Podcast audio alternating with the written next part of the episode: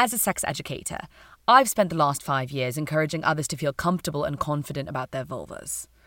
I'm aware it's not always the easiest mindset to shift into, but I am a firm believer in the power that supportive communities can have on body confidence. However, this didn't always come naturally to me. As a teenager, I felt insecure about my vulva. I didn't look like what I was seeing in porn. My labia larger, and because I'm dual heritage, my genitals are a darker colour than a lot of white people's. But the main issue I had was around my pubes.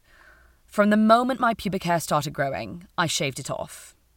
No one directly told me to, but influenced by the messages of inherent shame surrounding women's bodies, I instinctively chose to disengage with my pubic hair from the moment it started sprouting.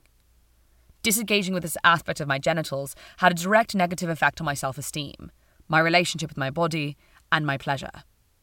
It's no coincidence that I had my first orgasm shortly after growing out my pubes at 19. And I think a lot of that was down to the fact that I suddenly felt so much more confident about my vulva.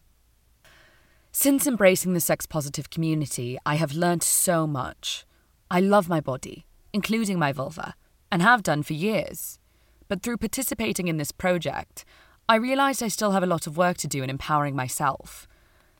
This experience has given me permission to reflect on myself and my genitals in a way I haven't done for a long time. My vulva gives me power it's a part of my body I feel deeply proud of. But there's still more work to be done in shedding the layers of shame I've inherited. And projects like this are helping me to tap into that and to do the work to become a happier person.